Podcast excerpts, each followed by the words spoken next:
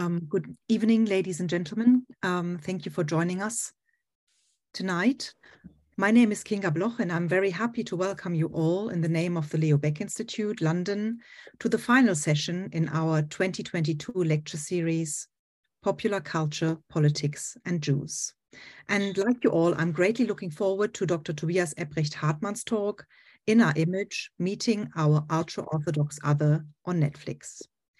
Before I briefly go into greater detail about tonight's event, um, let me give some technical advice to those of you who might yet not be familiar with online events on Zoom.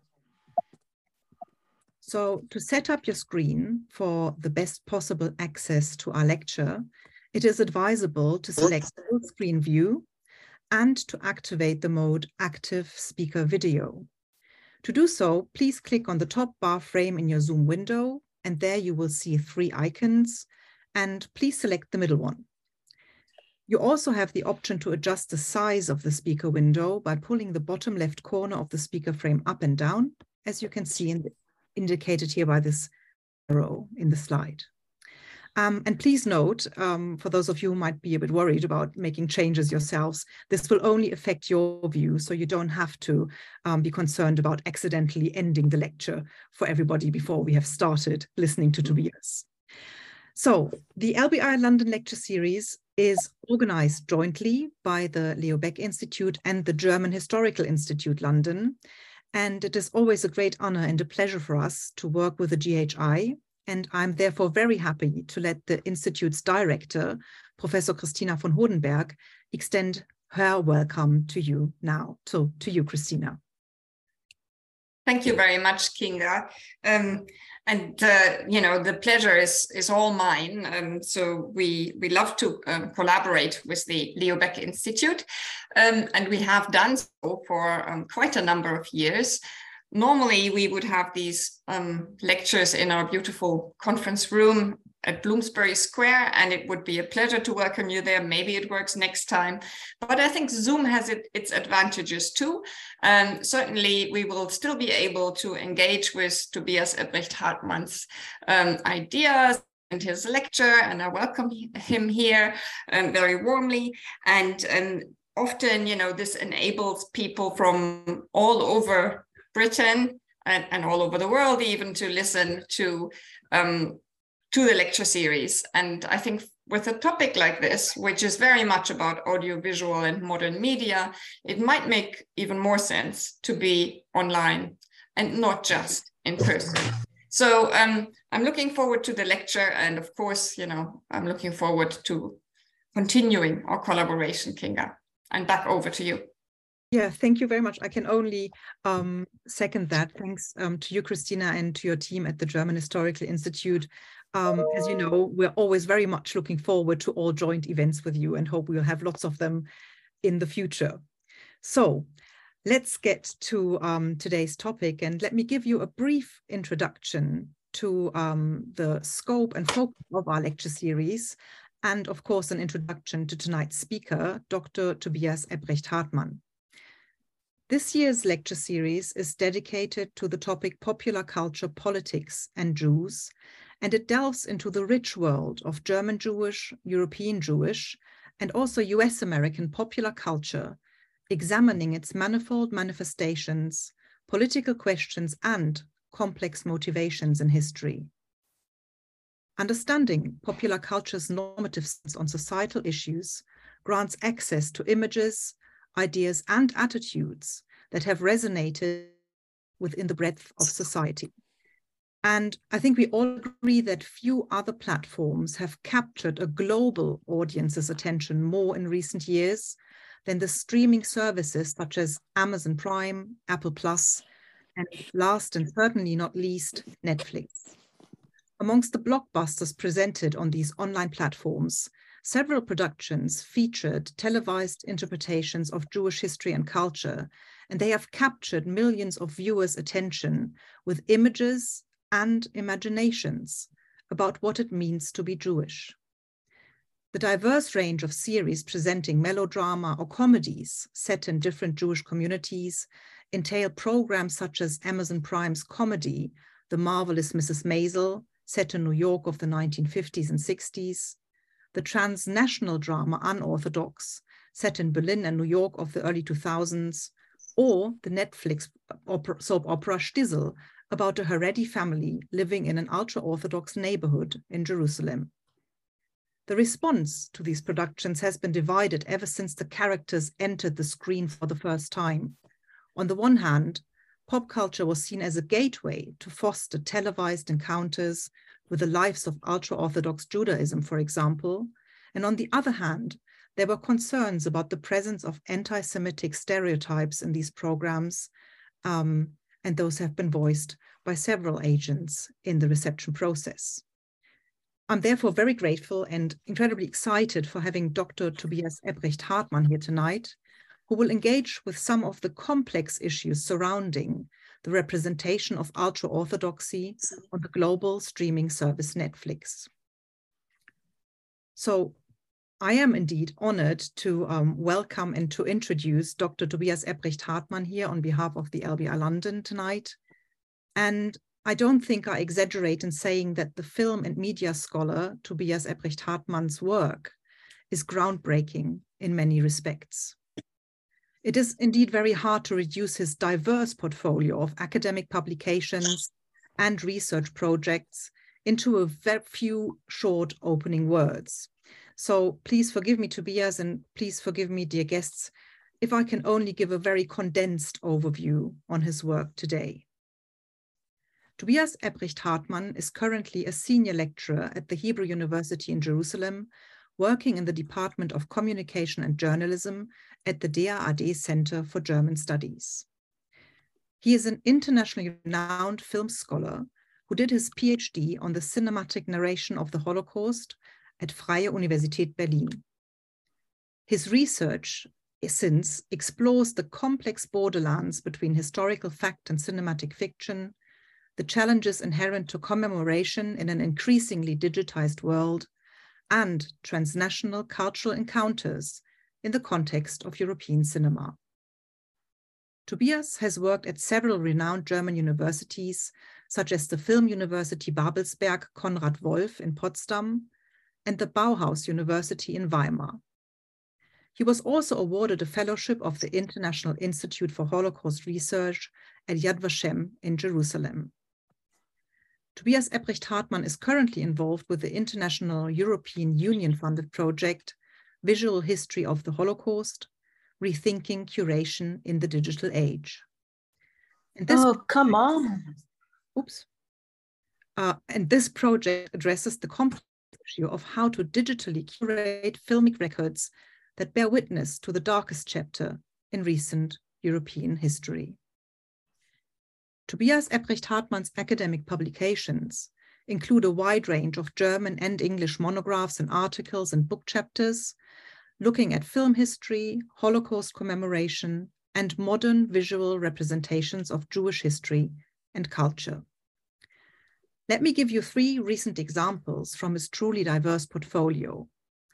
The first one is a German publication, um, and the title translates into Transitions, passages through a German Israeli history of cinema that was published in Berlin in 2014.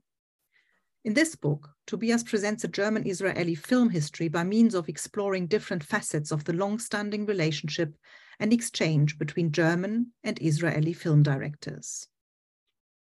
The second title is an article published in Media and Culture Society in 2021 titled commemorating from a distance the digital transformation of Holocaust memory in times of COVID 19. And this article is engaging with responses of Holocaust memorials and museums to the COVID 19 pandemic, and it explores different ways of experimentation with the potential of social media Holocaust memory. And finally, um, another book chapter this time in an edited volume by Trevor Boffone, dedicated to TikTok cultures in the United States. And here, um, Tobias has published an article with Tom Divon um, titled Hashtag Jewish TikTok, the JewToks Fight Against Anti-Semitism. And this book chapter is focused on a squad of Jewish American TikTokers who call themselves JewToks, who have decided to dedicate their accounts to combating anti Semitism online by giving an insight into Jewish culture and tradition. And from this brief or maybe slightly lengthy insight into Tobias' work, you can tell that I could easily continue speaking about his exciting projects. Um, but that is evidently not why you joined us tonight. So I'm very, very happy to hand over the stage to Tobias Ebbrecht Hartmann, who will speak about another modern phenomenon, the fictional engagement with orthodoxy in Netflix series, in his talk, In Our Image, meeting our ultra Orthodox other on Netflix. So, Tobias, to you. Thank you very much, Kinga. That that was a beautiful and and and very honoring uh, and flattering introduction. Um, thank you very much for that. And uh, yes, thank you very much to all of you for joining. And my apologies that I could not be in person in London. I was really looking forward to that, but it unfortunately at the end, it turned out that I won't be able to travel. Um, so I'm happy that we uh, can do this on Zoom. Um, uh, I have to admit that my lecture will be less concise than Kinga's introduction. Uh, this is definitely really an experiment, work in progress. I don't know even if I'm really kind of um, uh, uh looking at this topic from the researcher's perspective, although now after your introduction, I found that there are a lot of connections to my previous work but actually it's much more that i'm really just a netflix viewer uh, who was fascinated when viewing these series and when i was uh, when i when it was suggested to me maybe to speak about those series um, i said yes because i found this really a good opportunity to also um, yeah critically review my own gaze and this is actually also the topic um, of the way how i want to um, uh, engage and share my with this series and uh, uh share my thoughts with you. Um, Kinga already mentioned that um, uh, uh, that there were usually always quite controversial or different views when new series about um, ultra-Orthodox Haredi um, uh, communities um, aired on these platforms. Um, and a lot celebrated this as a great opportunity to to to create a bridge towards this um, com these communities which usually separate themselves somehow or are also separated from the secular parts of the society and on the other hand there was of course also concern how far this uh, would um, uh, uh, um, uh, intensify certain stereotypic perceptions of Jews, but also of these specific uh, religious communities. Um, my lecture is really not um, a lecture about the question how accurate these films are. It is also not really about the ultra orthodox because I think I'm really not the right person to um, to to to explain and definitely not to judge about um, ultra orthodox communities and their life.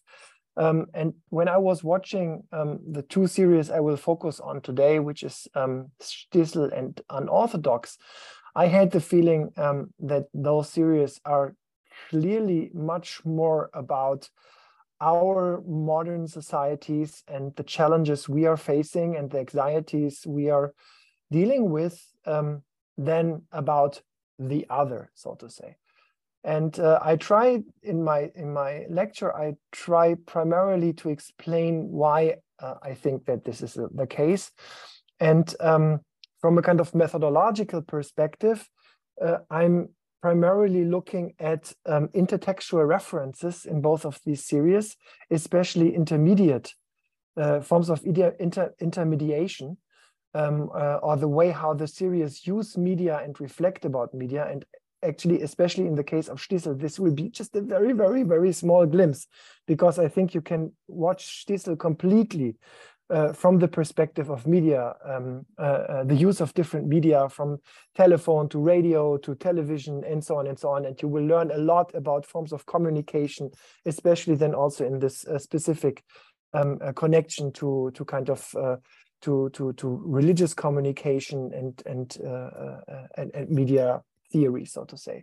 And the second aspect, the second approach is through um, kind of forms of self-reflexivity, and both, of course, as you can imagine, are somehow interconnected. Um, that's also why I want to start with um, have several several clips from the series from both of them. So I think most part most part of my of my lecture will be watching clips. I hope this is fine for you, and I hope that my internet is stable enough that you will enjoy that. Um, uh, while saying that, uh, I will stop screen sharing again, and just to be sure that I exactly optimize it for the video clips and share also my computer sound. And now it should should work. Um, uh, yeah, now I don't see you and I don't know why, but this has maybe other reasons. Okay, so um, I will um, I will show you now um, uh, a clip from the fourth uh, from the third season of Shtisel. Uh, Shtisel, um, as, as it was said, is today available on the um, um, streaming platform Netflix, and um, and uh, uh, uh, but but it started on Israeli television. It's an Israeli television series about, um, as uh, Kinga already said, about an um, ultra Orthodox Haredi family in a Jerusalem uh, neighborhood. Um, uh, it's really a, a, family saga, and uh, he, uh, this is from the last and latest season, the third season, and it's focusing on um, on um, Lippe and Gitti Weiss, um, the the daughter um, of the, the, the, main protagonist, um, uh, uh, Shtisel, and uh, her husband. Um, and maybe you should know, if you don't know the series so well, that uh, that uh, Lippe in the first series, he somehow kind of left the community, also left Israel, and then he returned. He's always this guy who's who's who's very humane, but on the other hand, also uh, would, is really curious about the world and about the possibility to to develop himself, to reach goal, to to innovate, and uh, and also um, of course to to earn money and and um, change his status. Uh, and in this um, uh, um, episode, it's about um, the fact that that uh, Lippe works for uh, um, television production, which is actually filming a series about uh, Haredi communities, and he's trying to get extras um, uh, for this uh, for this production.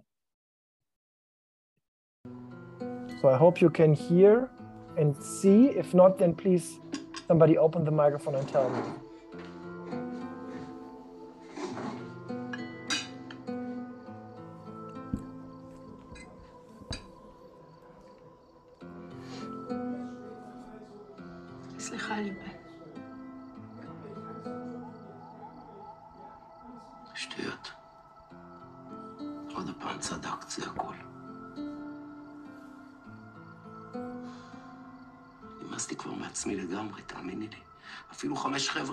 הצלחתי למצוא.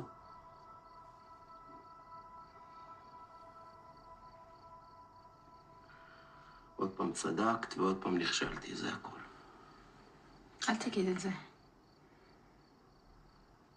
הלב שלך טוב וגדול ובוער, ואני כל הזמן רק מכבה אותו.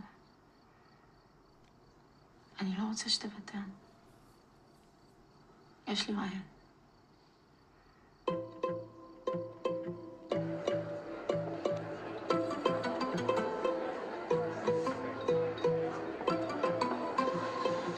שלום לכם, שולם עליכם.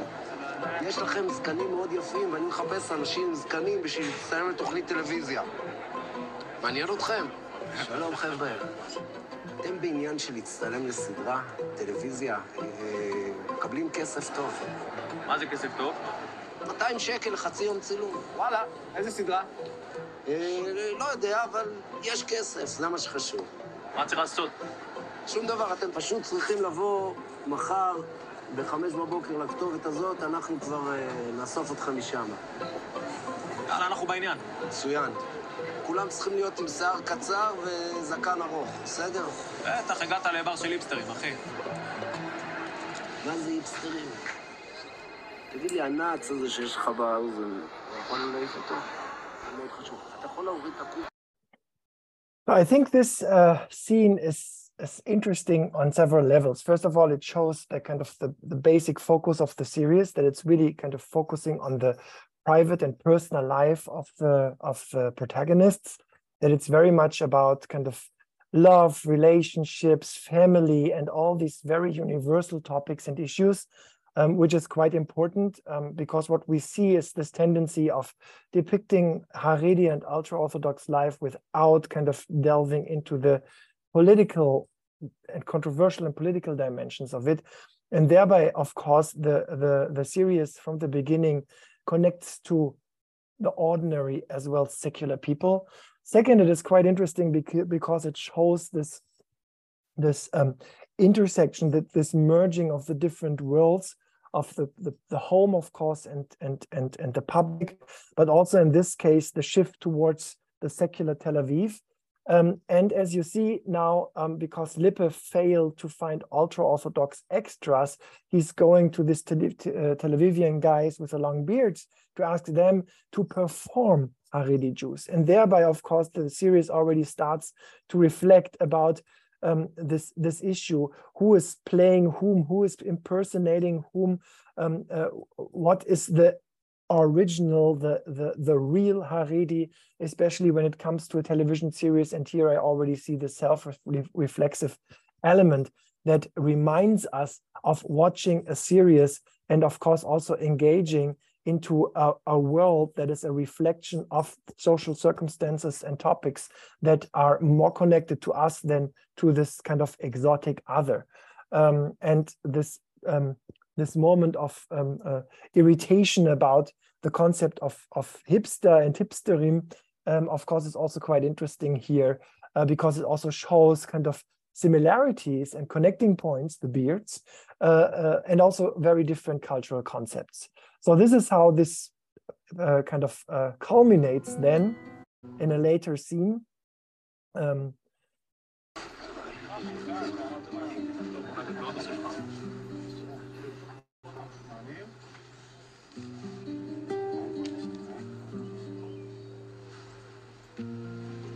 יש לך ברזל? תגיל, מה? לא, לא, תוריד את זה, זה לא שייך, צדיק. תוריד את זה, תוריד.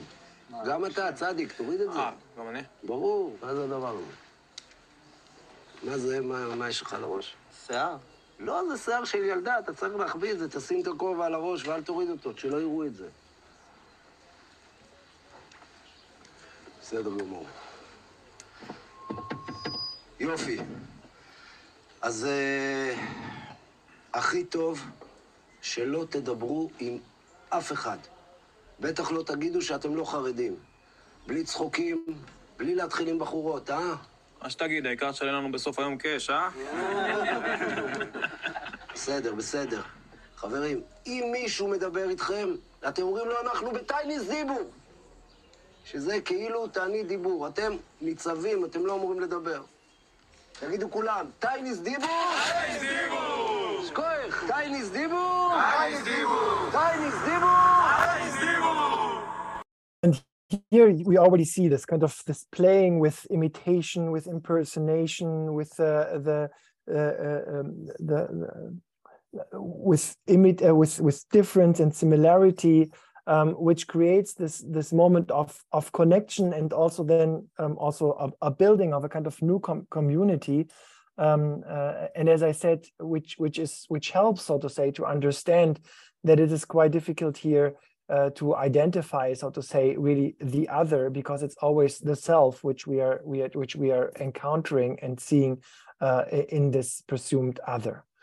Um, yeah, so of course, what is the what is the the relevance of this whole whole thing? So I I think when we when we talk about um, Haredi um, communities, ultra orthodoxy, uh, we first of all have to recognize um, they are there. They are there to stay. They are an important factor, at least in Israel, as you uh, might uh, might uh, uh, have seen in the in the last elections.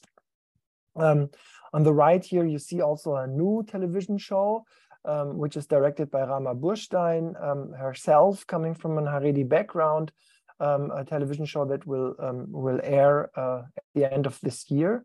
Um, uh, of course, um, the representation of Jewish religion uh, in at least Israeli visual culture is not a new phenomenon, but we definitely saw an interesting um, transformation or interesting developments in the way how um, religion, how Jewish religion, and especially also um, Orthodoxy uh, is depicted and represented. And when we kind of look back to a classic like Amos Gitai's Kadosh, which still, so to say, really kind of um, uh, explores this world as something different um, and other uh, um, from the secular mainstream, uh, then already um, a film like Eyes Wide Wide Open that is focusing on uh, on the topic also of homosexuality with regards to religious communities in Israel. Um, and um, I think the groundbreaking film by Rama Burshtein, Fill, Fill the Void, which which was celebrated, of course, also as a first version of a mainstream film that gained some insight into the community from a first person experience, um, then we see that that the representation of, um, of, of, of, Jewish religion and of Orthodoxy, on the one hand, became um, kind of more precise and you can say maybe authentic, but more important, I think, um, we we see that it that it um, turns from a political topic um, to a topic that is much more about um, reflecting, so to say, the, um, um, the, the basic elements of society, like family, like gender relations, like um, um, the question of power relations, um, and in a certain way, this this abstaining from the political dimension of religion in the Israeli context also reflects from my perspective, a desire, especially from these of the Israeli audiences, um, to kind of step back from the political, from the dominance of politics in Israeli life, um, so that actually the films about religion are also kind of a bit of a relief in comparison to films that reflect, for example, on the Israeli-Palestinian conflict. Um, on television, um, the representation of ultra-Orthodox Jews um, uh, uh, started in a certain way to um, to um, uh, to offer new ways and and to include more perspectives.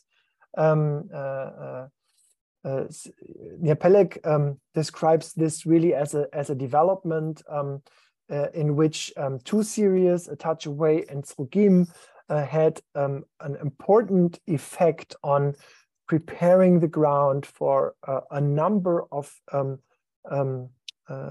of successors that kind of um, more and more um, made it a kind of normal environment um, to tell these kind of stories. So as he says, both Touch Away and Srugim opened the way to a number of religion-themed shows, which have since become uh, on Israeli TV. Most, if, if not all of them, adopted Srugim's innovation and keep religion separated from the controversial political connotations it has in Israel, as I said.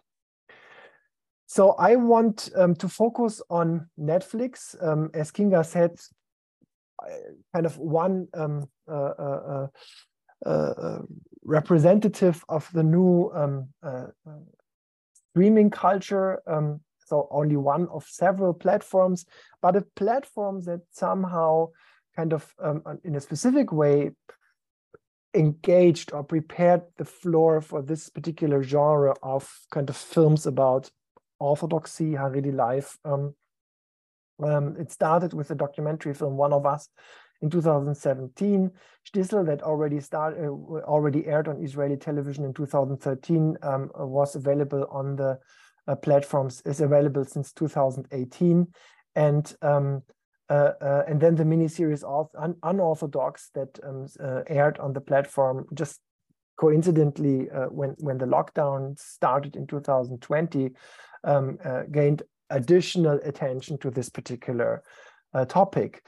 And I think, of course, um, Netflix um, as a, a, specific medium um, that offers us also the possibility of watching series in a different way than before to kind of um, decode in, in, in, in a different way the uh, uh, uh multipath um, narration strategies of these kind of um, of television series um, that somehow um, kind of even goes further, furthermore, like the television that was already a family member and kind of uh, um, uh, brought the world into into the private space uh, becomes um, uh, a new way of kind of mobile and and and and and global uh, cultural reflection.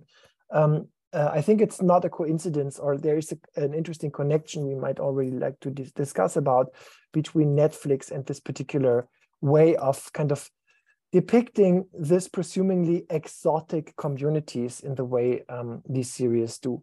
Um, uh, yeah. So um, turning towards Shtisel, as I already said, it um, uh, uh, it uh, started um, on Israeli television in 2013, and um, is really kind of a, a family saga uh, with uh, uh, until now three um, um, three, three three seasons.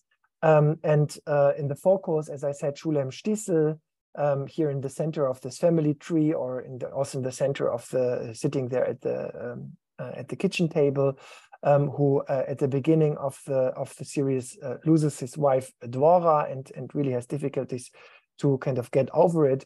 And the second um, uh, protagonist somehow is Akiva, his son, a bachelor, uh, and his kind of um, uh, um, exploring of of of of himself and and and especially also love and also um, uh, his siblings, specifically Gitti and Lippe, whom you already met, and uh, Zvi and uh, Tova, uh, Tovi, um, uh, and, and their extended families. Um, uh, and this is the interesting thing that this idea of kind of having ultra-Orthodox people as ordinary people means that what we are dealing with are primarily kind of normal topics. So love is in the center, um, um, family problems are in the center, um, and, and, and, and, and also um, um, other questions that, um, that um, uh, uh, kind of that, that make it similar, so to say, to, to what we described as soap operas or, or family sagas on television. And this is actually the, the first element that should make us curious with regards to are we actually really watching uh, or learning about the ultra Orthodox community here? Or is this uh, a form of alienation, so to say, of distancing us in order to, to, to reflect about us and ourselves? Um, because if you take into consideration famous series of uh, uh of the, the, the, the 80s or so, like Dallas or Denver Clan, it was never a kind of people like us, which we which we admire watching on television, but it was always the other, the rich, the difference, the different people, and somehow the ultra Orthodox now play this role um, for us. Um, the other aspect is that um, that um, uh, Shtisel reflects um, kind of constantly um, about um, looking and about gazes and about perspectives.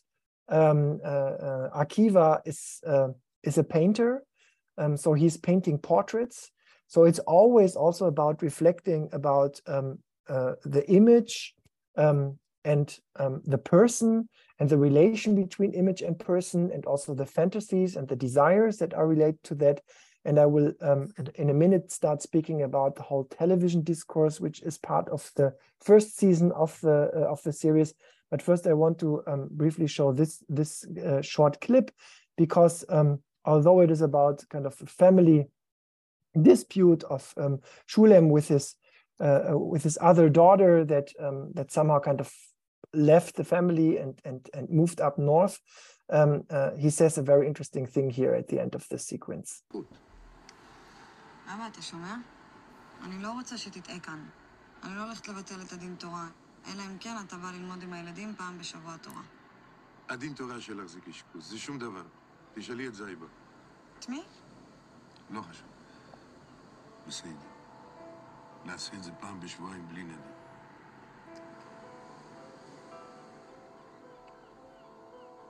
הכל תלוי לאיזה צד מסתכלים.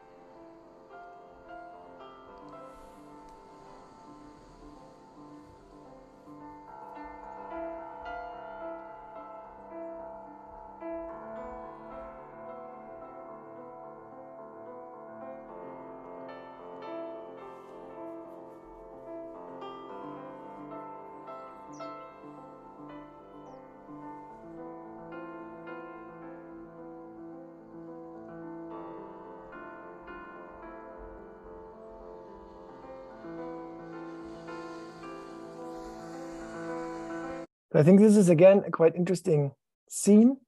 Uh, and of course, I was referring to kind of um, uh, Shulem turning around and saying it depends on how you look at it. Um, uh, and if you kind of saw this conversation with his daughter, you saw that he first was looking into the direction of a cemetery, and then he's turning and then he's looking towards the sea. Um, uh, uh, so we have on the one hand this reflection about kind of it depends on the way you look at it. So you can turn and you can gain a different perspective and you can look differently on things. And it is also on this kind of this uh, contrast between the cemetery and the uh, and the sea, the life, and all the kind of desires and dreams related to that. And of course, then also the superimposition, which is a very specific cinematic technique that somehow connects the father and the son through the water and the flooding. And then we have, of course, all the references to the mikveh and and and and also to purity and so on. And then then the next shot to the train and the travel and the journey. Um, a lot of things are, are kind of condensed in this and reflect, so to say, the the whole kind of symbolism that is uh, that is typical for the series. As I said before, television itself plays a huge role in Shtisel, and this is really, really interesting. This uh, part of the story is primarily connected to Shulem's mother, uh, who is uh, uh, living in a home for the elderly, uh, elderly and uh, becomes a television, or gets a television, sorry. Shalom, shalom.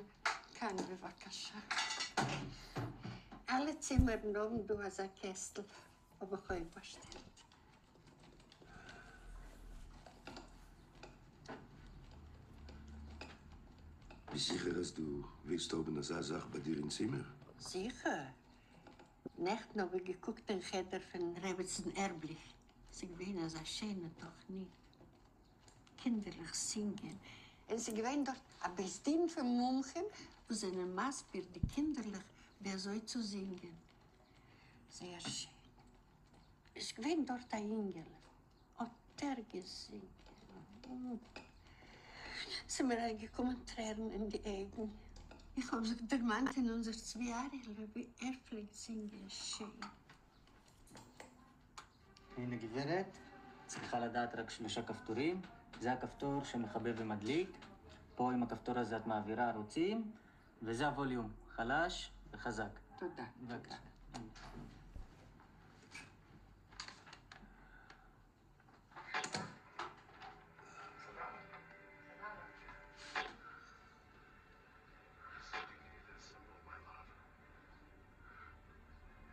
ריבונו של עולם, היום הכל יש. אישה שכל החיים שלה קוראת סנרנה, שכל שנה בוכה בפרשה של מכירת יוסף. פתאום להכניס לטלוויזיה צבעונית. So here we see, of course, from the narrative, uh, on, on the narrative level, um, the TV is a kind of um, intruder. Uh, it is also creating an, a, a, a, conflict with the religious life and with the religious traditions that are practiced. Um, uh, it doesn't really fit. Uh, on the other hand, it is it is also here um, um, an object that is strongly connected to emotion, and this I think is also emphasized then by the contrast that before that it was the Torah readings that kind of um, um, brought up this this emotions and um, and now, now somehow it's it's this kastal um, which which creates this this this personal connection.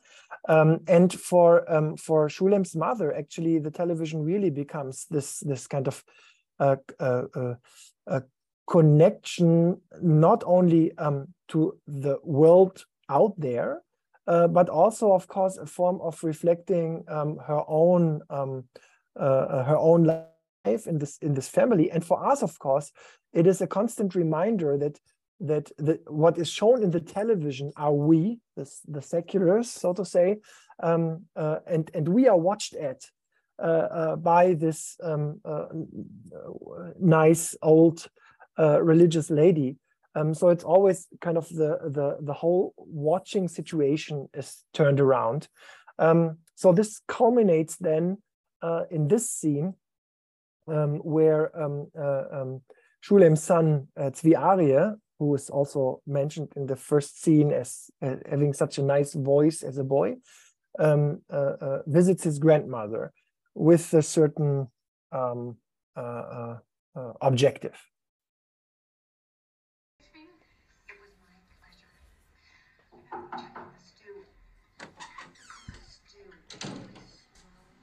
Hello, בובי. אני מגיע עכשיו מהר המנוחס.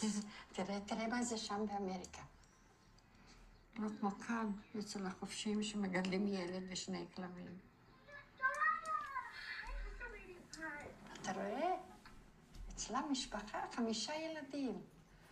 ריץ', טורן, אה, ביל, סמנטה, אה, הבלונדינקי והכלב שלהם, אז זה שייפלה. כן, כן, יופי, יופי. אז מה את אומרת, אולי אני אזמין לנו טקסי וניסע ביחד לסעודה? לא, לא, צבי אריאל, אני אשאר כאן. זה בסדר? אני אהיה איתכם בלב שלי. אני כבר לא מה שהייתי, וואו. כבר לא כל כך פשוט לצאת, לקום, לצאת, לקום. גם אין לכם מעלית. אה, אני ראיתי בלובי שיש אה, הרצאה של הרב נוי גרשן. אה, זה מעניין אותך? רב נהג ישר, זה מהרדיו. לא. זה משהו, משהו. נותנים כאן דברים מאוד מעניינים. אז בואי נלך. אני אלווה אותך. זה תכף מתחיל. בסדר.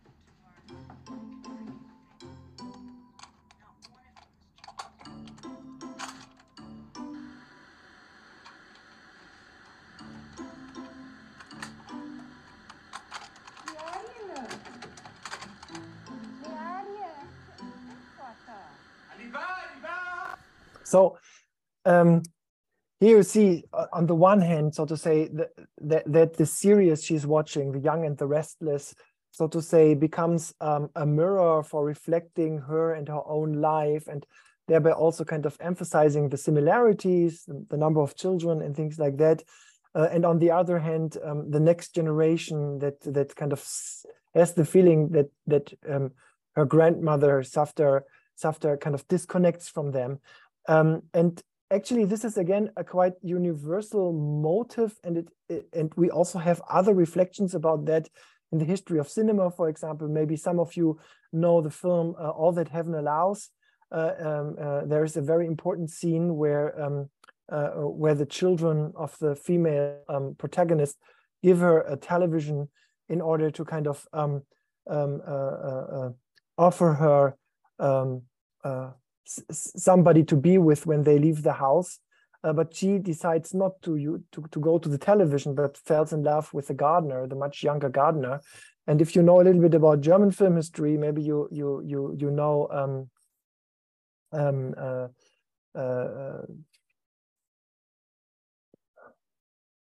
Fear Eats Soul by um, uh, Rainer Werner Fassbinder, where um, he's kind of using this motive, or the classical melodramatic motive, uh, and turns it around when when the, the the children when they learn about a love affair of their old mother with a, a young, uh, young, much younger um, uh, North African guest worker, kind of start hitting the television screen. So also this aggressions against this apparat, uh, apparatus, so to say. Um, this episode ends with this, and here you have also the conflict between two media. You see here um, the radio or the, the, the tape recorder uh, from which they are playing this song of young Zvi Arie with his beautiful voice, which his grandmother mentioned before, and then you say see so to say um, uh, uh, uh the uh, Safta Shtisel um, uh, in front of the TV that doesn't work anymore.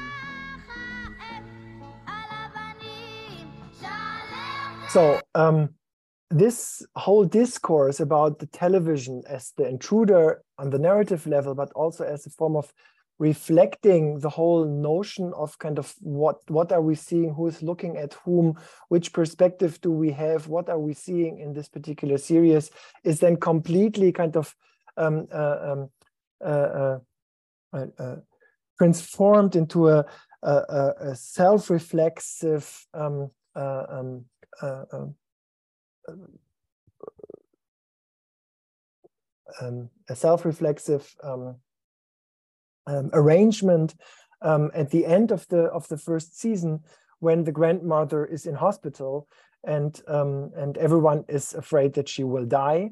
Uh, and this is then also the cliffhanger of the series, but it's quite interesting how this how this uh, season ends.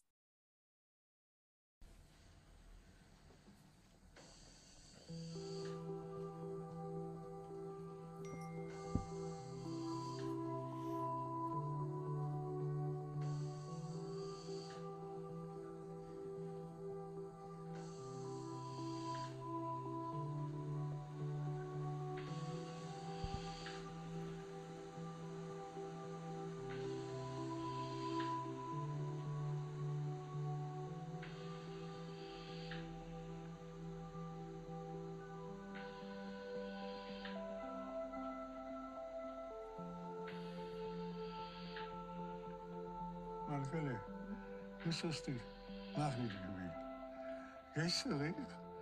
wat blijft doen?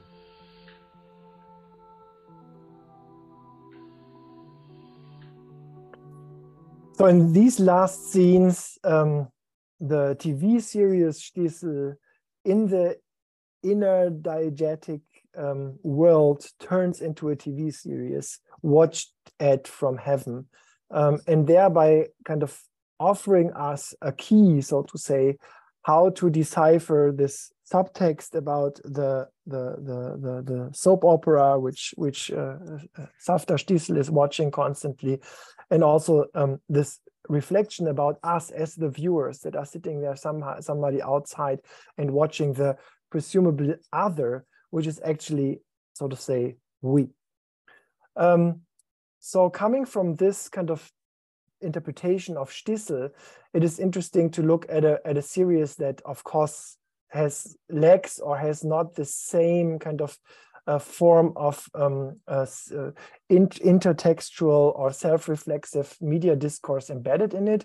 So unorthodox, uh, based on uh, on the um, uh, book and, and experiences of um, Deborah Feldman, and who who left the um, the the Haredi um, community of the Satmars uh, in in New York, uh, and, um, um so based on that um, that book.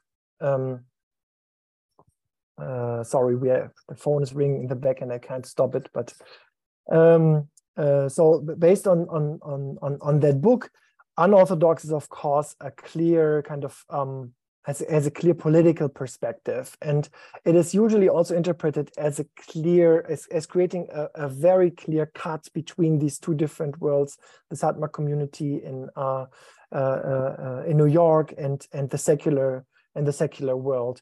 And of course, it also kind of was always perceived as a classical escapes escape um, story.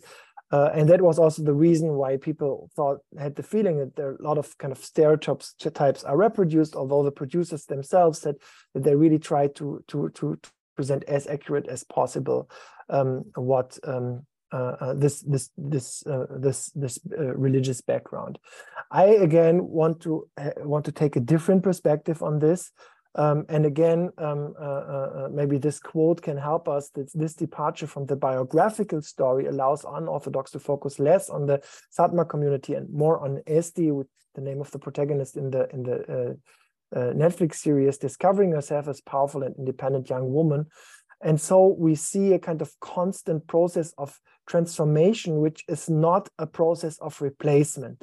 It's not about kind of replacing one part of, of the biography with the other part, but it's a constant form of kind of expanding that um, uh, uh, perspectives and and uh, this um, uh, shot in the uh, in the center showing Esti and her husband uh, in Berlin in front of the Humboldt Forum, which is this kind of rebuilt imperial palace and and of course all the notions connected to that to german history to to colonialism and so on uh, shows us so to say a very entangled um, uh, uh, uh perspective which also corresponds to the narrative structure of the of the series where different narrative strands blend different places times and also cultures into each other. So this quite long scene, I will maybe jump in between a little bit, um, shows us how this kind of blending of different um, uh, time levels and spaces and also cultures uh, work, uh, and how this still shows us, uh, despite all the pain related to it, um, that there is this kind of this important basis of having this cultural, religious, and also historical um, um, um, background that that that kind of defines also the protagonist, and um, which also is something the others learn from because what we see in the first part here is a constant kind of learning, typically about uh, through food, which is usually uh, uh, one of the the uh, the, uh, the spheres where intercultural encounters um, can happen. How can I help? So this is Esti already. Rescue Robert's attempt at a salad. Oh. So this is Esti in Berlin, where she met kind of uh, a community of musicians and uh, somehow invited to them. And uh, yeah, and and you will see that most of her story is then told in flashbacks. You any good with dressing? Yeah, I'm okay. I, I cook a lot at home. There you go, ma'am.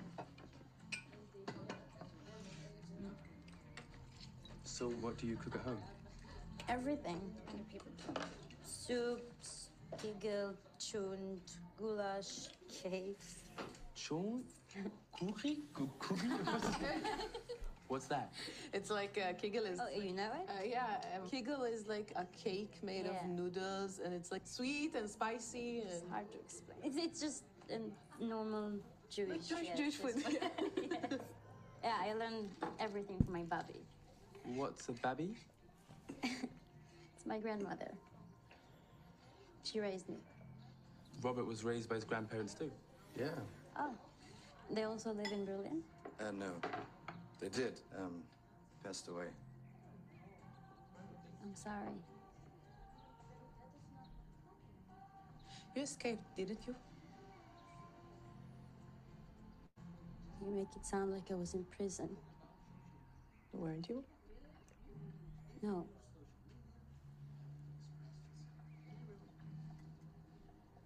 But I left without telling anyone where I was going.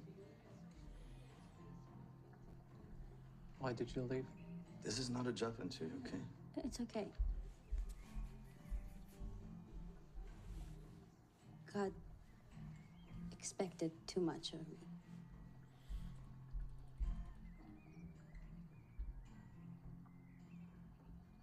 Now I need to find my own path.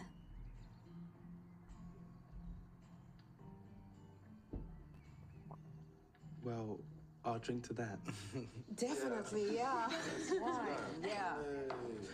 Do you have a glass? Yeah, to Esti. To Esti. L'chaim. Yeah. L'chaim. Prost. The only mine. Yeah. Vot Kedishus hat mir schnitte wird mir kein sein der heilige Mitzwe von Kaizad und mir ragt ihm lifnai hakale. In des Schis von alle seine heilige Uwes. Wellen Hussen Kalle kriegen Haschpu ist Teuwes in alle Wellen tanzen die Meiri wie meine. A keigen Mashiach zit keine. Ay ay ay ay ay ay ay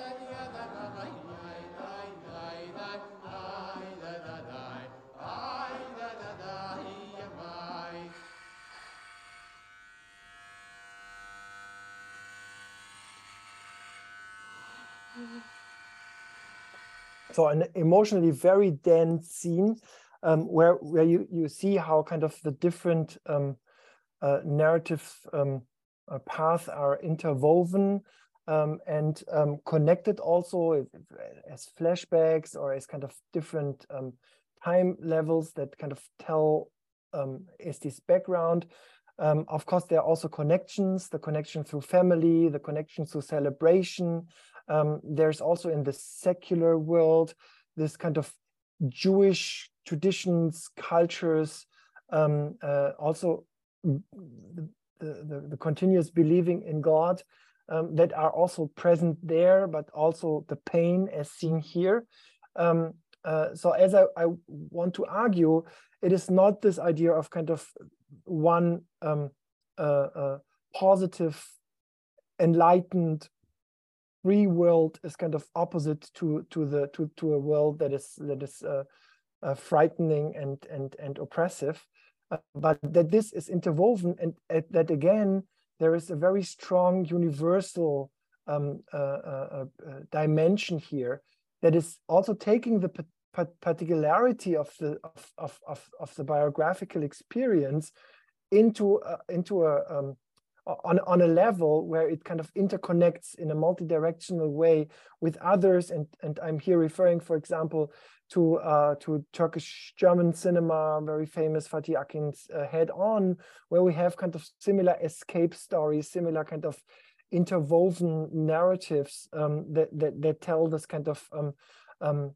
this, this this double belonging, so to say, and this shifting between the different worlds that still are connected and that cannot be uh, separated. Um, so that turning unorthodox into, um, as, as here in this uh, this quote, a, a, um, a, period drama about a conservative community, which um, is still relatable for many others who suffer from rigid social norms in various cultures uh, and those who yearn for change.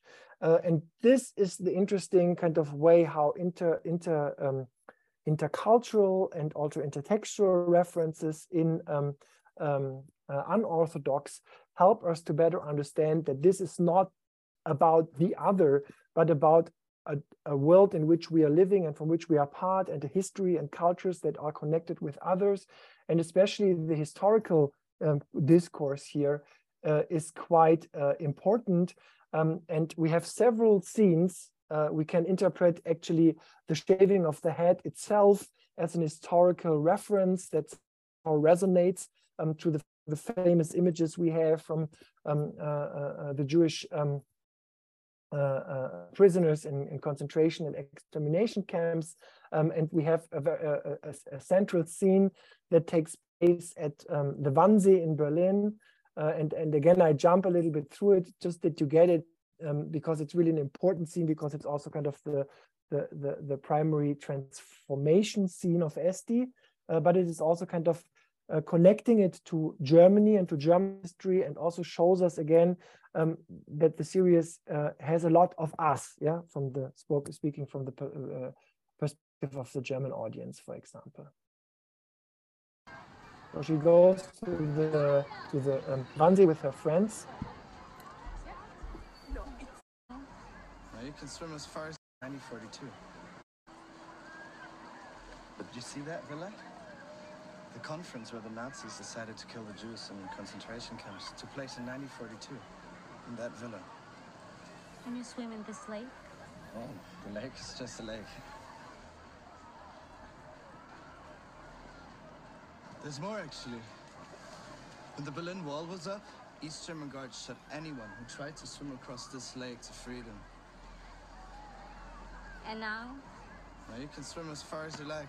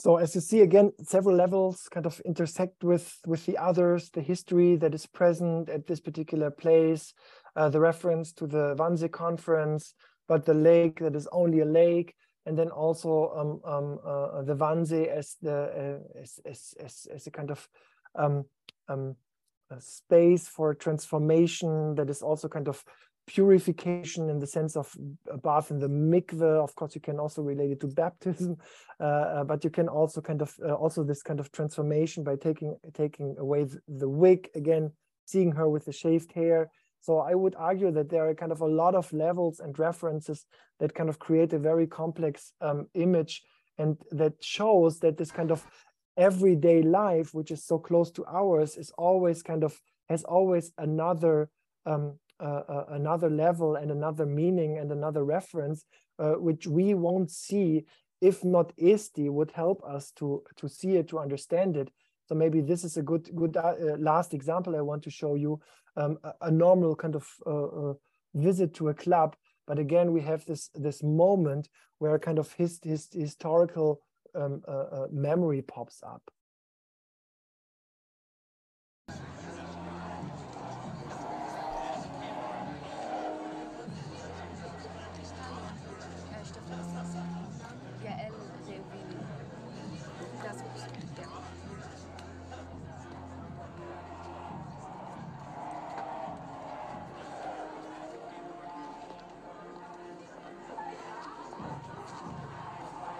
So this ordinary gesture of showing the stamp for entering the club uh, in for Esti is not an ordinary gesture, and also we as the audience immediately kind of uh, get this resonance to the tattoos which uh, which prisoners got in Auschwitz and so on, and showed uh, later to the camera of the uh, uh, the liberators. Um, so th that's what I want to argue that that that there is always a kind of another layer that is so close and so closely connected to us that actually in these films, we see much more the encounter with ourselves, with our history, with our struggles, with our anxieties, than that this is really about kind of the other. Um, uh, uh, um, and and and thereby offers us also a kind of a different perspective um, that emphasizes the interconnectedness between worlds that we usually fantas uh, fantasize as separated, but that might be much closer than we thought. Uh, I leave it here because I'm already um, uh, uh, uh over time. I had kind of, um, as a kind of epilogue, I wanted to show you some TikTok videos about um, religion, Jewish and Yiddish culture that might be an interesting create interesting connections. Maybe I can do that in the discussion, but I would really like uh, now also to uh, to hear your comments and to um, to engage into a discussion. Thank you very much for your attention. Yes, um, thank you very much, Tobias, for your absolutely fascinating talk. And um, just out of my deep desire not to be rude, I'm going to keep my questions um, for later. Um, so what we're going to do now is we will open um, the floor for questions and um, we're going to do this in a, in, in, a bit of an organized manner. So anybody who would like to ask Tobias about um, one of the facets of his talk that really pointed out the complexity of televised or, or, or audiovisual representation of orthodoxy, um, if you could please put your name in the general chat and um, I will provide some space and time for you to ask your questions and of course for Tobias to, to answer. So anybody who would like to ask something, please put your name in the chat and then we can start hopefully um, interesting discussion. And thanks again, Tobias. It was really absolutely mind-blowing, if I may say so. Very, very interesting perspective on films I'm very familiar with and that I've just completely seen from a very different angle now. So thank you. Thank you. So the floor is open for um, questions. Um, yes, we've got Christina. Okay, I hope it's not rude if I start. I wanted to ask about the target audiences of the different series and, and films that you said. What kind of difference does that make? um, to the plot. And um, I also wanted to ask a little more about what we know about the producers. Um, what milieu do they come from? Um, and then lastly, can we say anything about reception? Are there viewer numbers, for example? Uh, yeah, so I, I, cannot really answer all these questions, very, very important questions um, uh, in, a, in a very competent way, again, because I'm not an expert uh, for this topic, but came to it really more, more out of curiosity. Uh, but of course, this is very important when we kind of further delve into, into a better understanding. So um, the target audience, and this is, I think, very important, is of course definitely uh, um, in case of Shtisel, first an Israeli and then very soon a global, and in case of um, uh, of um, um, uh, of unorthodox, a global, a little bit also German um, uh, uh, audience, secular, not religious, and in case of unorthodox, I think also to a huge um, extent uh, non-Jewish, um, and uh, the same is true, so to say, for the for the uh, cast and directors. So other uh, uh, than the the this new coming series uh, Fire Dance uh, um, by um, by um, Rama Rama Burshtein, we don't have kind of Haredi or Orthodox directors here.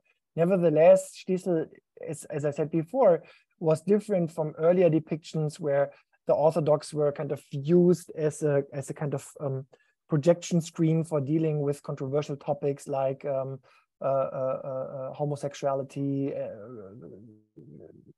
gender things, and so on. Um, Shtisel kind of shifts away from that and kind of tells us these kind of ordinary stories and turns the Orthodox, as I said, into ordinary people, still not aiming towards an Orthodox audience. Uh, this has, of course, also a lot to do with the with the way how Haredi communities relate to television, to modern communication media and things like that. And this is also why I, I, I come to this conclusion that of course also because the series is not aiming, are not aiming to, to, to other audiences than secular or moderate religious um, audiences. Is it's, it's like all other television series more about finding something that looks different but gives us a possibility to learn something about ourselves um, but what is interesting, of course, here is still that there is money in the fund on the funding level from religious institutions that want to foster a kind of bridging between secular and religious parts of um, the Israeli society, and also want to foster different kind of understanding of of different streams of Judaism. Um, so all of these religious TV series in Israel get some funding from that, so that they also have this this aim and this dimension. Unorthodox might be a little bit different, and this creates also a lot of the controversy that was around this series because it has also this German background. Nevertheless, I would say Maria Schrader, she showed already before her interest in top in similar topics and so on. Of course, the whole kind of feminist gender um, uh, uh, uh, elements that are important for the series. But that's why I said what's interesting is to look at unorthodox, for example, more in context of films by Fatih Akin, like Head On and others, than to look at it from the perspective of kind of an, uh, an accurate representation of the Satmar community in New York. Um, uh, with regards to, to reception, um, I don't have any figures, but both series were really, really, really, really successful globally. So Shtisel was a hit in Israel uh, among all sectors of the society, or at least all sectors that that are watching television series either on TV or on streaming ser uh, services. Um, um, but but but but also globally, especially since it was then kind of brought on Netflix, and I find it found it quite interesting. This um, really interesting um, uh, uh, documentary, Netflix documentary, One of Us, about kind of three um, uh, uh, um, uh, Haredi kind of expellees, I don't know, so uh, escapees from from from Haredi communities um, that somehow prepared the floor, and then they bought um, um, uh, uh, uh Shtisel, and then they they they produced um, uh, uh, unorthodox. So it, it, might not be a coincidence. Yeah, this has also to do first. What Netflix was a streaming platform, but then it became a producer itself. Yeah, and of course they are very interested, like we can also see that with many social media platforms now they're interested in fostering diversity so to say yeah? So diversity is the key. Yeah we can we can argue because it's also about getting other audiences other uh, audiences that pay and that that you can attach to your platform. Uh, but that is also the reason why why why potentially everything should be kind of included uh, so to say uh, by these um, streaming services and all the other questions really i'm i'm not an expert on on, on both of these series but there's already some academic uh, research and publications uh, available. Okay um thank you Julia put her name on the chat so i say this so that yes. she doesn't need to say it. Thank you. You you spared me the the, the embarrassment of kind of um, jumping the queue. Um I've got many, many questions, but I'll try to, to, focus on on two. The first is, you know, when when I watched these series, I always had at the back of my mind this this idea um, by by Ien Ang this emotional realism, and I have the impression, just also based upon skimming comments about about the program, a little bit on on um, on social media platforms, that this is something that that pulls the audiences in. Um, and I wonder whether that is a trope we can find across other productions with with that showcase communities that are in a way very specific and as you said you know to the to the external viewer exotic. Um, because netflix tends to do that um, with for example polish television programs where where there's also things that are totally alien to somebody who doesn't know the cultural context but then sees the emotions and you know the relationships that are very kind of classical similar in, in crime films for example to to scandinavian um, cinema. I was wondering is that something that's happening here as well? And does it overwrite um, the specific nuanced reading that i can totally see from from an informed perspective for for the ordinary viewer? Is it soap opera that people desire when they watch these programs? And beautiful soap opera, that is. I mean, the aesthetics is another thing that I think are quite powerful here, um, and the poetic imagery. Mm. Yes, and the second question would be whether there's there's any research you're aware of on the representation of Orthodox communities in specific national cinemas, like, for example, um, the British community. Do we know about the difference already? Do we do we see um, different visuals? Do we see different emphasis on on maybe completely different issues? Wow. um, Okay, I try. I try at least to answer a little bit. I think. I think this is an an uh, uh, an interesting and important observation, and I think this is part of uh, of this concept of global streaming platforms that they somehow try to combine transcultural global aesthetics with kind of uh, kind of a local flair, so to say, uh, and that this um, somehow also creates this notion um, of this poetic realism or also of this this this ability to to to kind of connect to these stories on both levels. Um, uh, so that is uh, that it's a transgression of of national kind of um, television um, but not in the sense that we have kind of completely globalized uh, aesthetics here. However this i think is a tendency which we see uh, which we saw already in also in cinema and that also shows us that we have a constant blurring between television and cinema through these platforms because somehow we can also say that some of these series are really more like extended dramas than that they have the classic episodic structure of television series before the digital age. Um, and this in, in interconnection of kind of um, the global and the local or the the kind of um, uh, author element and the kind of popular culture elements, um, I think are very typical for nearly all of the productions, including more and more also the American productions.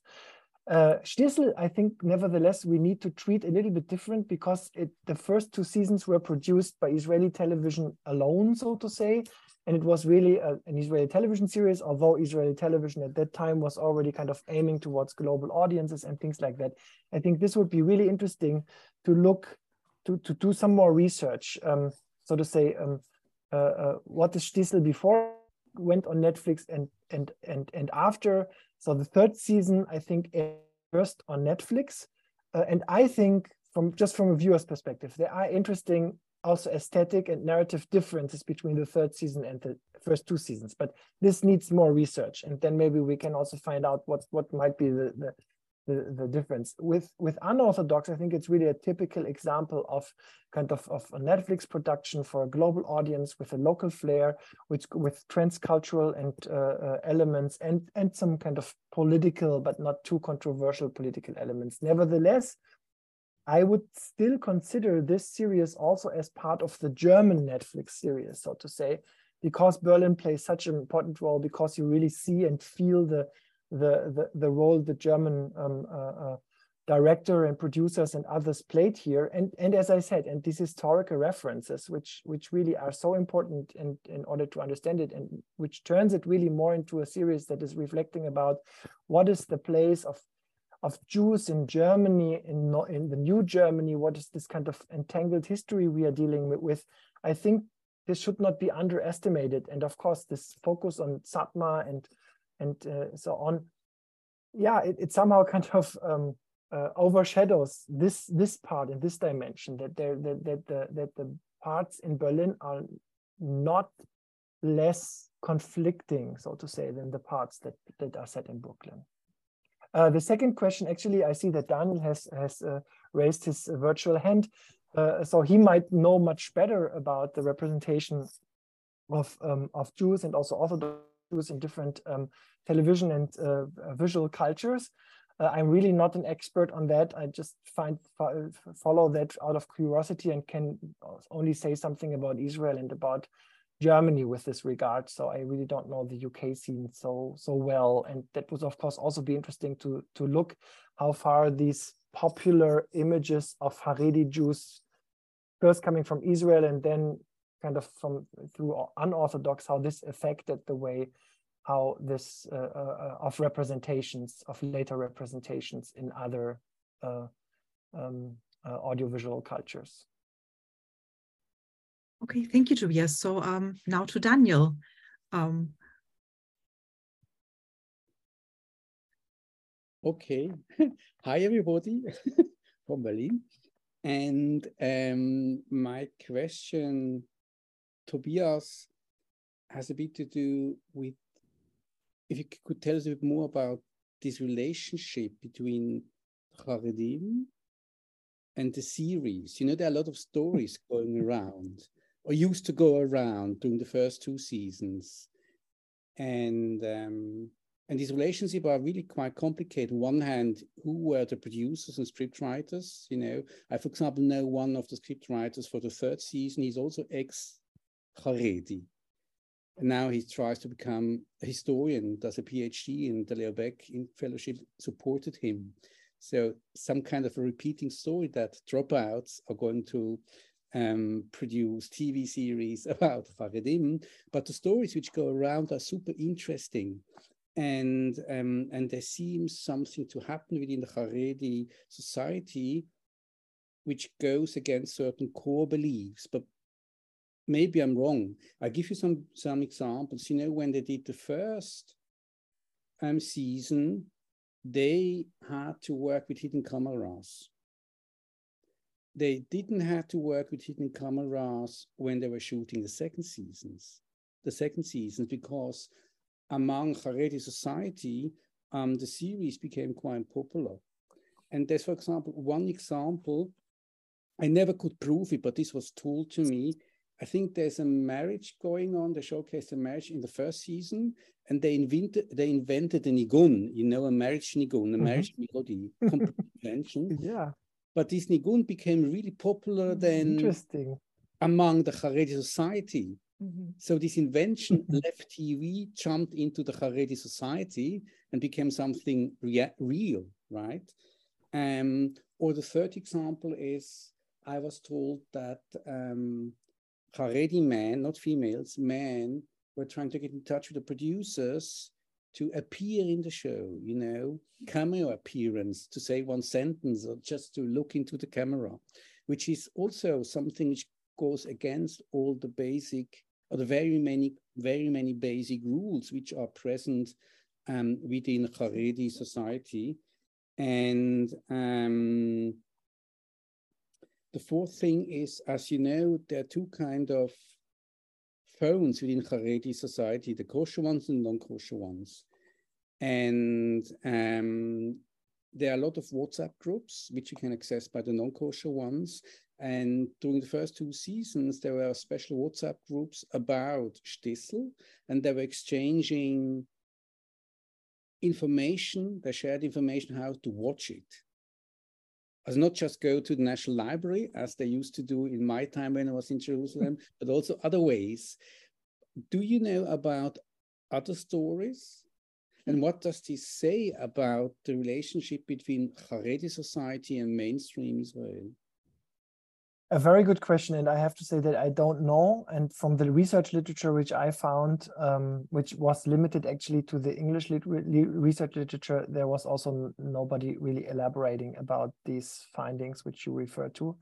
Um, uh, and um, but I would say that um, that in particular the, the this the scene about the extras which I showed you in the beginning, which is also before that he's talking with several people who are uh, answering his phone, and it's really funny because you see really a kind of a, a panorama of of kind of different Haredi Orthodox, modern Orthodox potential responses. I think this is already kind of informed uh, by the the experiences which which which the producers, the crew everybody had already made. Um, so I'm not I'm not surprised, um, uh, though I don't think that that was a, a, an intention of the series, but it shows again that these kind of similarly strict or separate boundaries between the different sectors in the Israeli society are maybe not so strict and uh, as we as we assume from certain kind of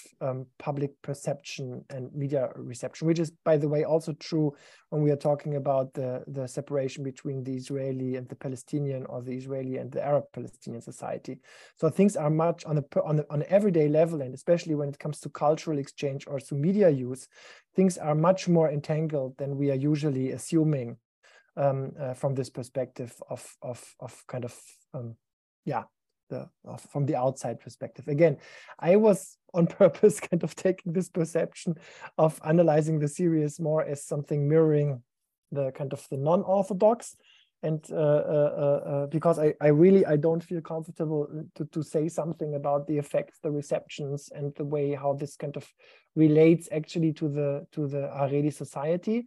Um, what I think what is quite interesting definitely is that um, that um, uh, uh, that the status um, also from dropouts, so to say, or from people who transgress the borders between the Haredi and the secular or non-Haredi world um, changed over the last years, and that this might also connect to to the series um, uh, uh, that that actually we have to.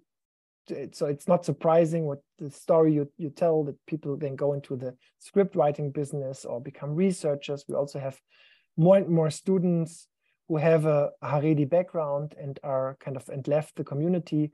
We know, for example, that the military is very interested in ex-Haredis because of their their their their high training in in reading and understanding complex uh, scripture.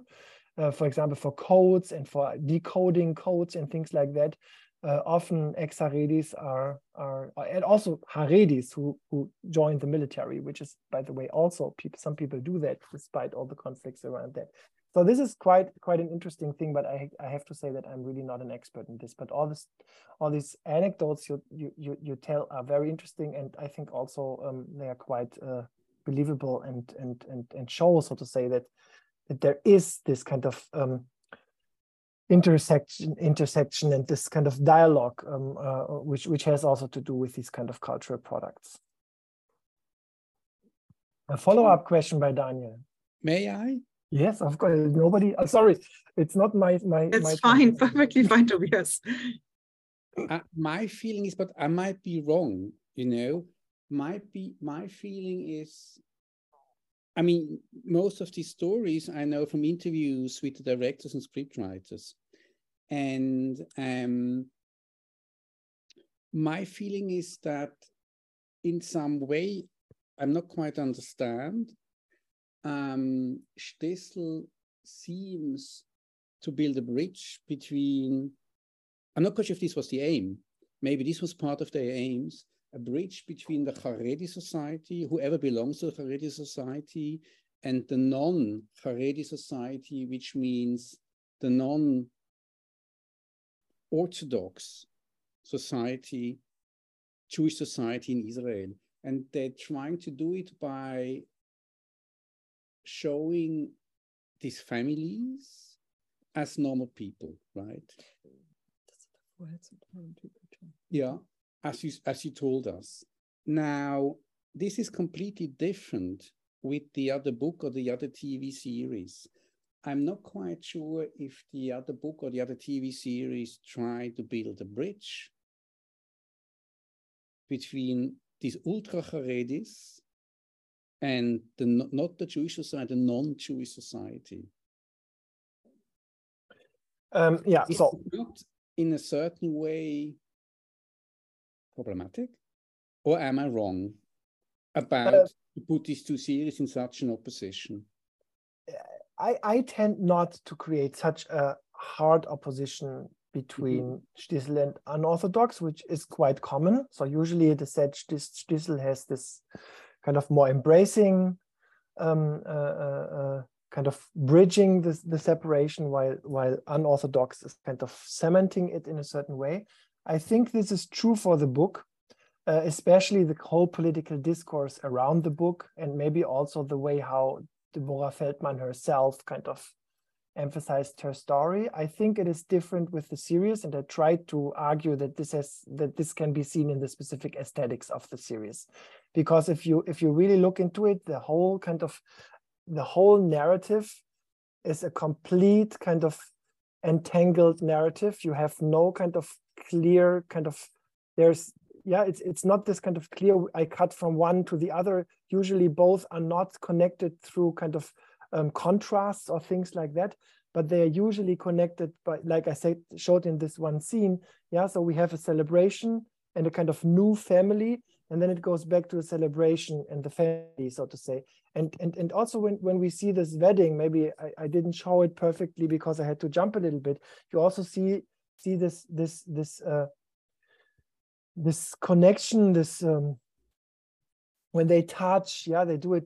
There's there's fear and everything, but it's not it's not not rejection. And you also have have this whole kind of the series it doesn't reject the the the the the, the Satmar world, at least not kind of her husband, so to say. Yeah, you see also he also transforms in the encounter with Berlin.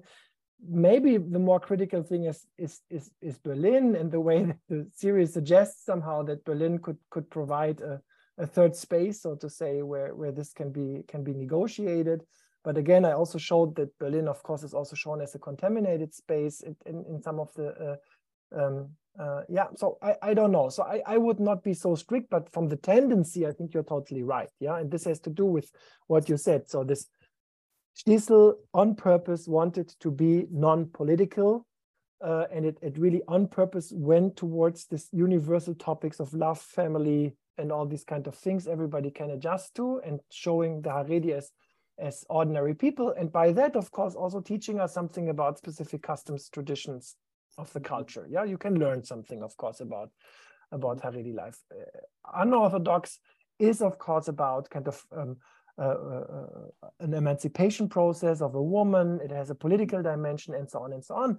But I would not say that the, that the series is this is, is kind of uh, showing this Jewish uh, this uh, ultra orthodox community as as as single singular or unique in this sense mm -hmm. i mm-hmm. think again there's a universal story and this is the universal story of rejecting any kind of of um, uh, uh, of of this kind of suppression and suppressing freedom and that's why i connected it and i'm not the only one there are mm -hmm. research papers already written about the similarities of unorthodox and german turkish cinema for example um, that, that there are a lot of tropes that kind of are sim are very similar um, yeah. Okay, um, thank you, Tobias. Do we have any further questions from the audience? Okay, so um, I would like to say um, thank you to. to I think Daniel wanted to come in. Daniel, ah, Daniel okay. again. Sorry. Do we you did put your name in the chat. oh, sorry. Do we still have time, Kinga? Yes, yeah, sure. Yes, please. Um, you know, Tobias, you just, in your answer, you just um, made a point of saying that Shtisel is not political. I would go the other way around. I would say Shtisel is extremely political by trying to build a bridge. And this goes to a core problem of our society at the moment. And of course, the question is different in Israel than maybe in Berlin or in Italy or in, in, in Hungary or in the United Kingdom. Um, how do we deal with ultra orthodoxy? And there are different answers here. And I can't give you the right answer. Maybe there is no right answer. But um, this question goes in to the core of society and the core of politics yeah so that that, that was the, definitely not the definition of pol politics by the way also this is not from from me but but from mm -hmm. And his extensive mm -hmm. research on on mm -hmm. yeah so so but it is about the series on purpose other than than films for example that emphasize uh, uh, uh, the role of women in the ultra-Orthodox mm-hmm. community or the homophobia in, in the ultra-Orthodox community or the way the ultra-Orthodox community is not accepting Israeli authority or things like that. All these topics don't play an important role in, in. Shtisel. Mm -hmm. That is the way how it is unpolitical. Yeah, okay. they didn't want to want to engage into all the controversial topics uh, concerning um, ultra-Orthodox um, politics. Yeah, mm-hmm. but in doing so, I totally agree with you. It, it's political in the sense that it, and that's why I started my my presentation mm-hmm. after after the scene with with a reference to the last elections. Yeah, so they mm-hmm. are there. They are there to stay. Yeah, um, uh, uh, Ben Gurion had this idea, and that's why he gave all the favors to the ultra Orthodox community. Mm-hmm. That this will be a dying community. Yeah, that that a few years after the birth of the state of Israel, there will no no Orthodox anymore in Israel and now they they are a strong minority and they might become a majority and and yeah they are there to stay and so it's it's a question how to how to deal how to engage um, and how to learn from each other and how to draw also demarcation lines. And I don't know, yeah, and of course, Shtisel at least plays an important role in kind of offering us a possibility to to to kind of um, re relate to that world. Yeah, but again, I think in order to really under to, to gain understanding, this means also that we see how much from what we already pro usually project to the Orthodox as the other is part of ourselves as well. Yeah, uh, and and um, and this can also be connecting because maybe we have similar problems to deal with and can learn from each other's solutions. Okay. Yeah, but I have also no answers like Daniel. okay. Um, yeah, then I'll ask again. Do we have any more follow-up um, questions? Anything you would like to address? Okay, I'll take a deep breath. Daniel, anything? No? I have at least two, three other questions, but I'll let it go now. exactly. we, we will have follow-up events or meet at hopefully at nice occasions, either in person in London or in Berlin to continue this important discussion. Yeah, because you, just one comment maybe at the end, you know, I moved from London to Berlin six weeks ago, seven weeks ago.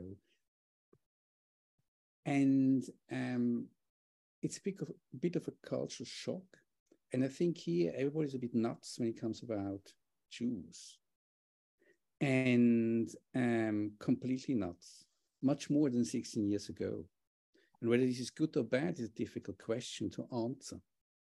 And I'm not quite sure what kind of role plays the other TV series within this kind of very strange debates going on. And but the debates about ultra-orthodox, ultra-orthodoxy in Israel in Israel are different. It's not a they are not, I mean, they are not, I mean, everybody's crazy in Israel to put it bland, right?